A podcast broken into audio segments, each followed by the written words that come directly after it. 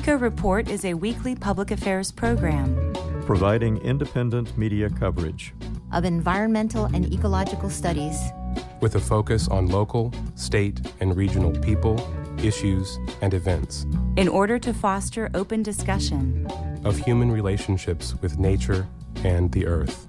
And to encourage you to take personal responsibility for living sustainably in the world. Eco Report is produced by an independent team of volunteers working at the studios of Community Radio WFHB in Bloomington, Indiana. And financially supported by listeners like you.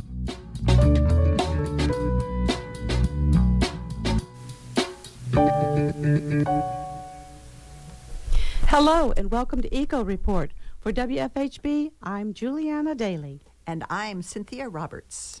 In this edition of Eco Report, environmental correspondent Zyro Roze delves into Bloomington's designation as a gold level bicycle friendly community by the League of American Bicyclists. And now for your environmental reports. The following article is about the future of the Hoosier National Forest. Log and burn or leave alone? Indiana residents fight the U.S. Forest Service over the future of Hoosier National Forest. The mighty valuable oak is at the center of conflict between federal officials and logging opponents over how to manage mature forests in an era of climate change. The following story comes from Inside Climate News and presents arguments on both sides of the issue.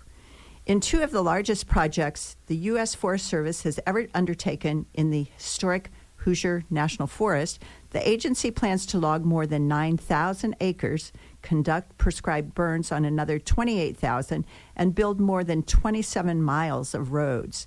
The Houston South and Buffalo Springs proposals have engendered fierce local opposition, not only from horse riders and hikers, but chambers of commerce and elected officials, Republicans and Democrats alike. The contest taking shape in southern Indiana is part of a larger battle now being waged over the future of the national forest, the nation's greatest of forest carbon in a changing climate. President Biden has sought to protect mature and old growth forests, but clearly his Forest Service is resisting the concept of preserving old forests as a strategic reserve of carbon, which some climate scientists have advocated. Last month, the Biden administration announced a plan for new regulations to enhance climate resilience resilience in those forests. It was a follow up to a first of its kind inventory ordered by Biden that showed mature and old growth forests make up 60% or 112 million acres of the forest managed by the Forest Service and Bureau of Land Management. But the Forest Service has more than 20 projects underway, like the Hoosier plans that include logging or burning in 370,000 acres of those mature and old growth forests, according to Climate Forest Campaign, a coalition of environmental groups. The Forest Service, which is taking public comments through June 20th on what its new climate rules should look like, argues restoration and vegetation management activities like the Buffalo Springs and Houston South projects proposed in Indiana may be better in the long run from a climate change perspective. The Forest Service says that with predicted changes in climate, especially hotter, drier summers in the Midwest, Hoosier National Forest is more likely to experience wildfire, and therefore they must plan appropriately to have a fire resilient forest. More than half of the stands in the Hoosier are 80 years old or older, and there has been a sharp decline in establishment of new ones, the Forest Service said in its assessment of the carbon impact of the Buffalo Springs portion of its Hoosier proposal. If the forest continues on this aging trajectory, more stands will reach a slower growth stage in coming years, potentially causing the rate of carbon accumulation to decline, the, the assessment said. The plan is to make way for new oak habitat by clear cutting 1,100 acres and otherwise culling mature trees the Forest Service says are less resilient and beneficial to the ecosystem, including maple, beech, and pine. And now continuing with the article on the Hoosier National Forest. But Richard Birdsey, who spent 40 years with the Forest Service before his retirement as a distinguished science scientist in 2016, says in effect that the agency's climate science in this instance is wrong. Such a fall off in carbon absorption can take hundreds of years to unfold as trees die and decay. Middle aged forests of the eastern United States would continue to absorb and store carbon over the next two crucial decades for staving off the climate crisis if they are allowed to stand, he said. Recent scientific papers Birdsey has co authored show how protection of large diameter older trees can help further biodiversity and other forest resilience goals, and how more robust forest conservation policy could help mitigate climate change. If you harvest an older forest, it creates what's called a carbon debt, Birdsey said. You've removed a lot of stored carbon, and in order to replenish that, we're looking at decades, if not centuries. Having worked in the eastern U.S. for the Forest Service, Birdsey is familiar with oak restoration like the agency proposes in the Hoosier. He said the agency may have reason to pursue such projects, but should not try to justify them on the basis of climate protection. There may be other reasons, let's say for wildlife, for removing some of the trees and allowing some different species to grow, Birdsey said. But that has nothing to do with climate. And in, and in a case like that, you just have to accept that it is not going to be good for the climate. Both Native Americans and early white settlers burned the forest repeatedly, usually to clear the land for agriculture. The territory that became Indiana, which was 90% forest covered prior to the start of the 19th century, had only 4% forest cover left by 1900, according to a 2018 report by the Purdue led Indiana Climate Change Impacts Assess- Assessment. Thick barked oaks survived the fires and thrived in the open spaces, even on north facing slopes with less direct sunlight. Indiana's forests now cover about 20% of the state, but most of that woodland remains in private hands. The Forest Service began buying abandoned land here and in other eastern states during the Great Depression. The Hoosier is now filled with stands of non native pines planted 50 to 90 years ago through federally funded efforts like the New Deal era Civilian Conservation Corps to stop rampant erosion on bare, abandoned farmland. But the Forest Service says the pine plantations are less suitable habitat for wildlife and biodiversity than oak and should be removed. Also targeted are shade tolerant species like American beech and sugar maple that have been regenerating instead of oaks and hickories. Prescribed fire, in most cases preceded by logging mature trees, reduces forest density and removes the competition. The projects will improve the sustainability of the oak hickory ecosystem and move the landscape toward historic conditions, the Forest Service said in its statement of need for the Buffalo Springs project. The Forest Service said it is looking to mimic Native American settlements in Indiana that date back to 12,000 BC. Evidence suggests extensive use of fire by Native peoples for centuries, and people have been on this landscape since nearly the last ice age. Therefore, our native plant and animal life evolved with fire and are adapted or tolerant of it at low intensities, which is what our prescribed fires are, the Forest Service said. Now, with impacts of climate change already evident, critics say the Forest Service is seeking to recreate an era that was anything but a healthy one for Indiana's forests. They're trying to restore the forest back to the most degraded baseline that ever existed, said Jeff Stant, executive director of the Indiana Forest Alliance. They always use the word historic so that the public will think they're trying to go back to the way nature really was. But much of the dominance of oak hickory forests in southern Indiana is an artifact of heavy rural settlement in the 1800s.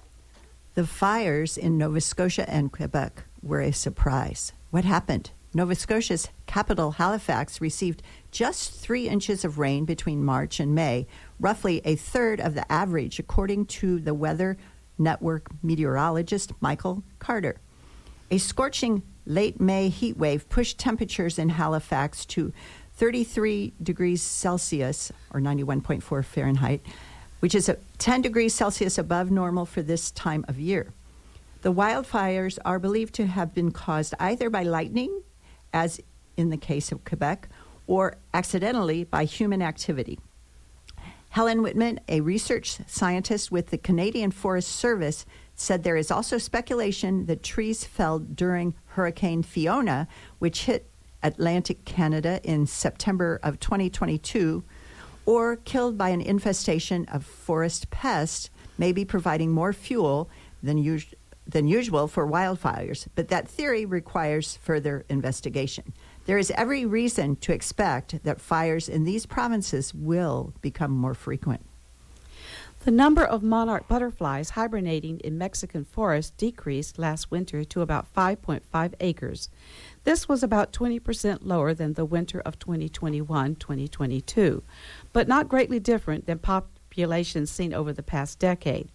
Frost and extreme temperatures in the United States may have played a role in the butterflies' decline during the most recent winter season, said Humberto Peña, director of Mexico's nature reserves. Illegal logging has been a major threat to the pine and fir forest where the butterflies gather in clumps to keep warm. But experts said that this year, more than half the tree loss was due to removal of dead or sick trees affected by fires, storms, or pests.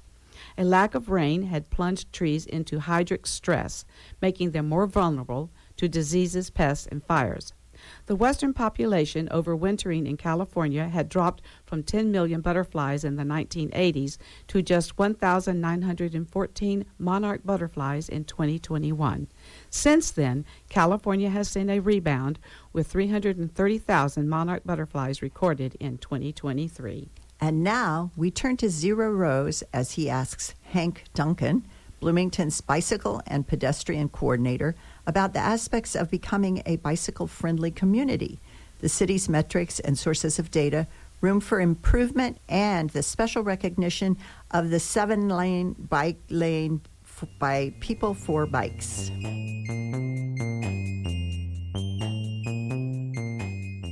We have with us today Hank Duncan. He is the city's uh, bicycle and pedestrian coordinator, and uh, we're going to talk about the uh, designation as a bicycle friendly community. Um, you want to uh, let our listeners know uh, kind of what that is, and uh, we've been designated a few different years here at different levels, and I guess we're what we're recently at the gold level.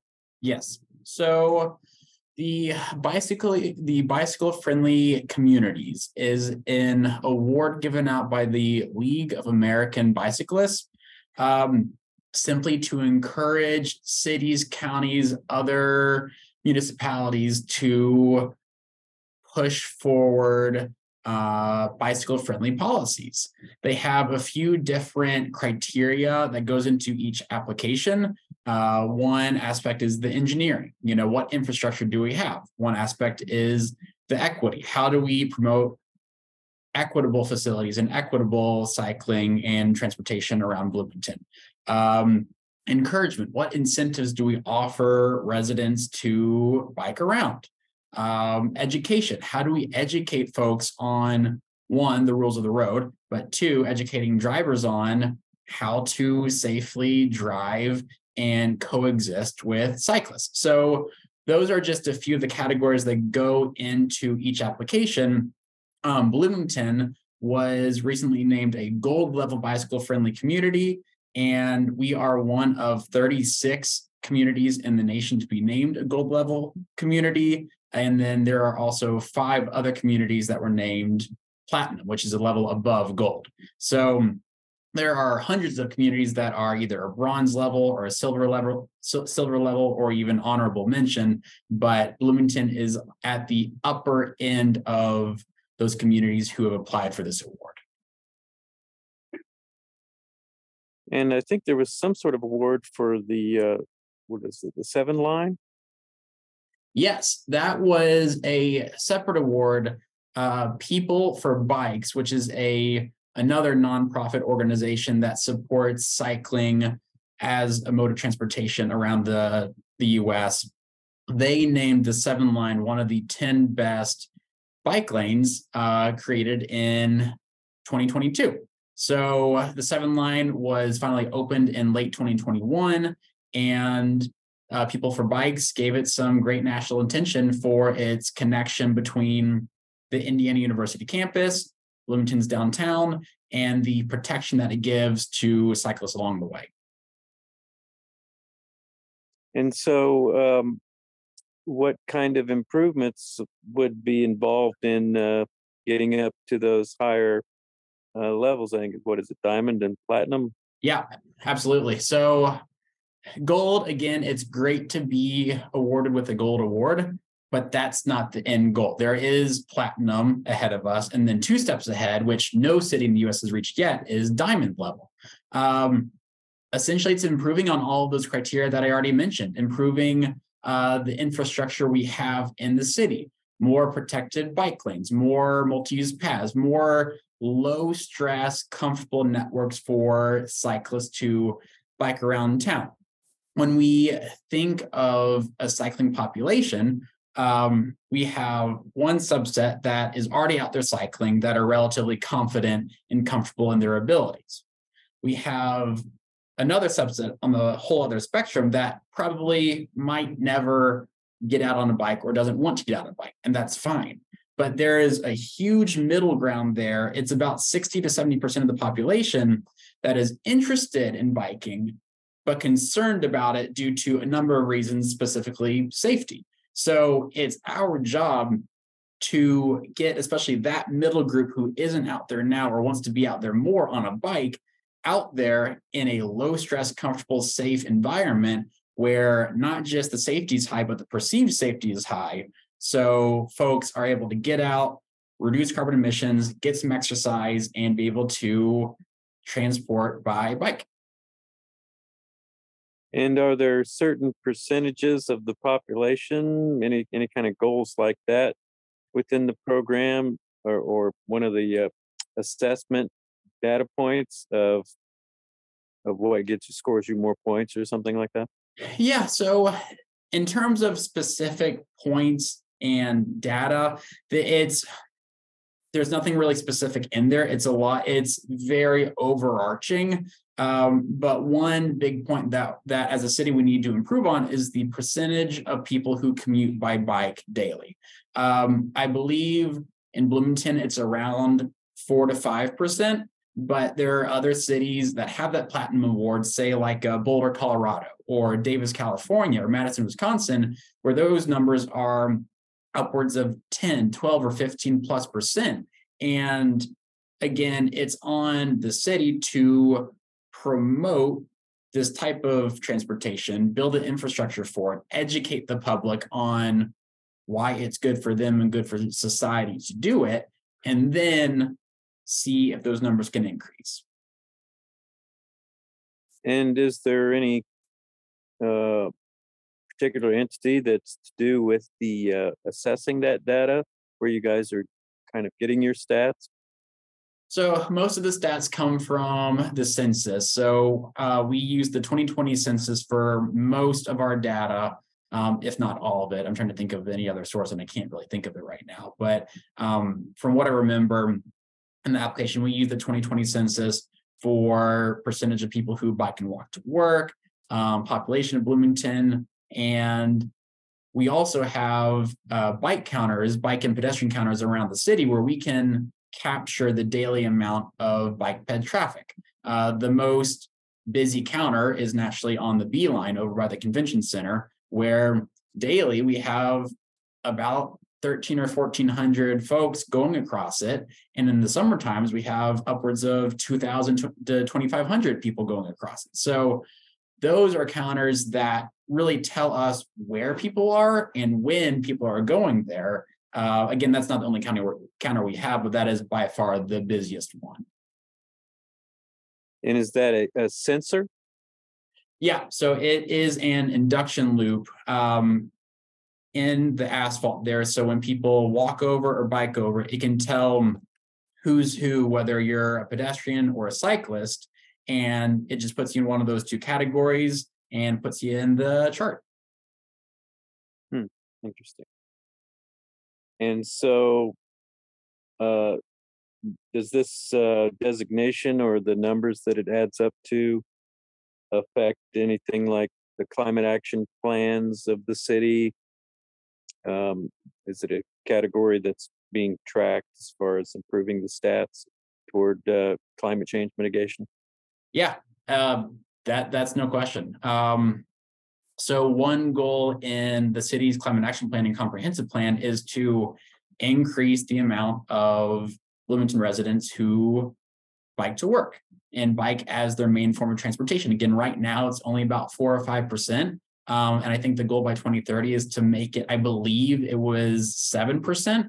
So there is definitely some work to be done. Again, we are coming up and constructing this infrastructure to get people out there in a safer environment, but it's also on us to go out to schools, um, communities to educate them on why biking is beneficial. Safe Safe Routes to School is a major organization in the U.S. And there, there, that is just one of many things that we could do and do better to encourage folks to bike around Bloomington. And do you see anything in the way, or what would you consider the major impediments to the type of improvements? I mean, what what are what are the uh, kind? What is the kind of next level to go to? A, a few more major arteries, Sure. I mean, so in terms of infrastructure, I think Bloomington is doing a, in terms of all the different categories that I mentioned, Bloomington is doing a better job with infrastructure than the other categories. I think there's still there are still ways to go with safe infrastructure for cyclists around Bloomington, but I think there's a lot of there's a lot of potential for the encouragement, putting out incentives for people to bike, education, uh, educating drivers on how to drive safely, um, educating riders on where to ride, how to get a bike, how to maintain your bike. Uh, there, there are some innate barriers to cycling. One being safety. I think the main one being safety, and that perceived safety needs to rise up a lot for that biking population to increase, but also cost, where some folks think that biking is an expensive mode of trans- transportation, but when you when you are truly replacing a car with a bike as your main form of transportation, your household transportation costs fall tenfold plus some. Um, I think an average new car costs about twenty six thousand dollars these days, and an average new e bike um, costs about twenty five hundred dollars. Um, then you add in insurance, maintenance, um, any kind of repairs. And those costs keep widening and widening and widening. And it's clear that if you are not just wanting to be environmentally conscious, but if you want to save money and have more disposable income uh, for other facets of your life, cycling is an incredibly efficient way to get around. Indeed, indeed. Well, I, I think that'll uh, cover it for uh, this encounter today, and uh, appreciate you uh, filling us in on the details of that. Yeah, of course. I appreciate you uh, inviting me on.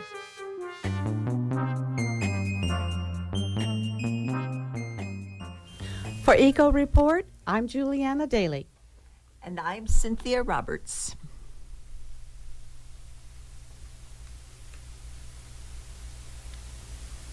Today, I'm going to talk to you about a swamp rabbit. Is it a killer rabbit? Nope, not a chance. The solitary swamp rabbit is anything but predatory. It is an interesting creature, though. It's the largest cottontail found in North America, but it differs from its other white tailed relatives. The biggest difference is the fact it is a semi aquatic animal. Its home range is limited within 1.25 miles of water. Water is necessary for its survival. Watery habitats, which include wetlands, swamps, marshes, floodplains, and wet bottomlands, offer the rabbits plenty of grasses, sedges, and tree saplings they enjoy. It also provides ample protection from predators. Like all rabbits, swamp rabbits are swift creatures by running in a zigzag pattern to take off into the water. Once in the water, they hide in the thick vegetation or immerse themselves with only their nose sticking out. The swamp rabbit population extends from the Gulf of Mexico to southern Indiana. According to the Indiana Fish and Wildlife Services, the swamp rabbit is a state endangered species due to habitat destruction and degradation. Wetland draining, increasing agricultural encroachment, and protection against flooding are all significant threats to the remaining swamp rabbit populations. With only 0.91% of Indiana covered by wetlands, the swamp rabbit has very few places to live. In 1979, the swamp rabbit enjoyed a brief stint of notoriety when one was involved in a too close for comfort encounter with President Jimmy Carter. The Nature Conservancy and the Indiana Wetlands Reserve Program are just two organizations in Indiana that are hoping to protect the remaining wetlands for the benefit of the swamp rabbit as well as man. You've been listening to In Nature.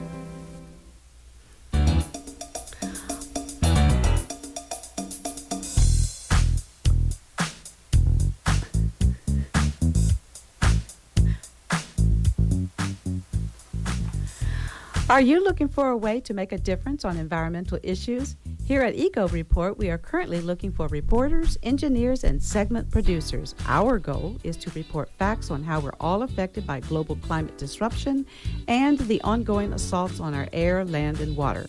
We also celebrate ecologists, tree huggers, soil builders, and an assortment of champions who actively protect and restore our natural world particularly those who are active in South Central Indiana. All levels of experience and all ages are welcome, and we provide the training you'll need. WFHB also offers internships. To volunteer for Eco Report, give us a call at 812 323 1200 or email us at earth at wfhb.org. And now for some upcoming events. Learn all about mountain biking at the Go Bike In Mountain Bike Workshop on Saturday, June 17th from 10 a.m. to 1 p.m. at Brown County State Park. This beginner class will teach you valuable skills and help you get comfortable on the bike. You will end your training with a ride on one of Brown County's renowned mountain bike trails. Register at emajor at dnr.in.gov.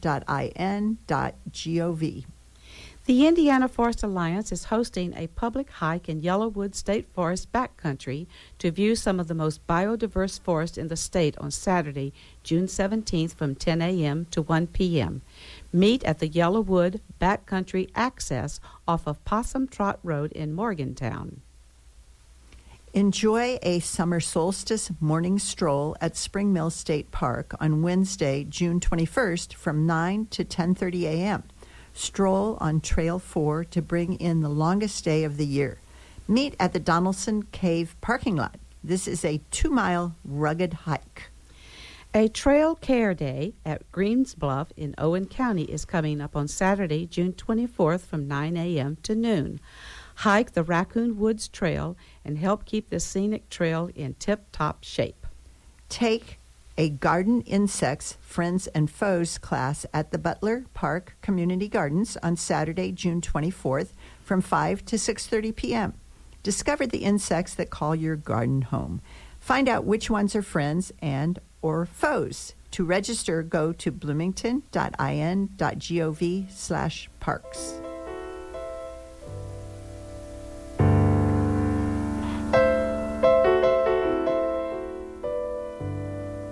And that wraps up our show for this week. Eco Report is brought to you in part by MPI Solar, a Bloomington business specializing in solar hot water, solar electricity, and solar hot air systems. MPI Solar designs and installs solar powered generation systems that encourage independence and individual responsibility. Found locally at 812 334 4003 and on the web at mpisolarenergy.com. This week's headlines were written by Norm Holy. Today's feature was produced by Zyro Roze and edited by Noel Herhusky Snyder. Julianna Dailey assembled the script, which was edited by Zyro Roze. Julianna Dailey compiled our events calendar. Kate Young and Noel Herhusky Schneider produced today's show. Brandon Blewett was our engineer. For WFHB, I'm Julianna Dailey. And I am Cynthia Roberts. And this is Eco Report. And it's exactly 5.30.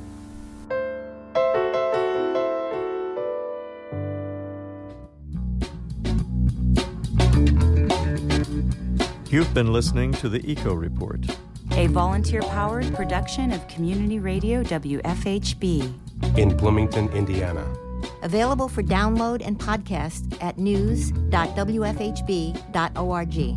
Eco Report is your independent, ecologically inspired news source for South Central Indiana, bringing you news that the Earth wants you to hear.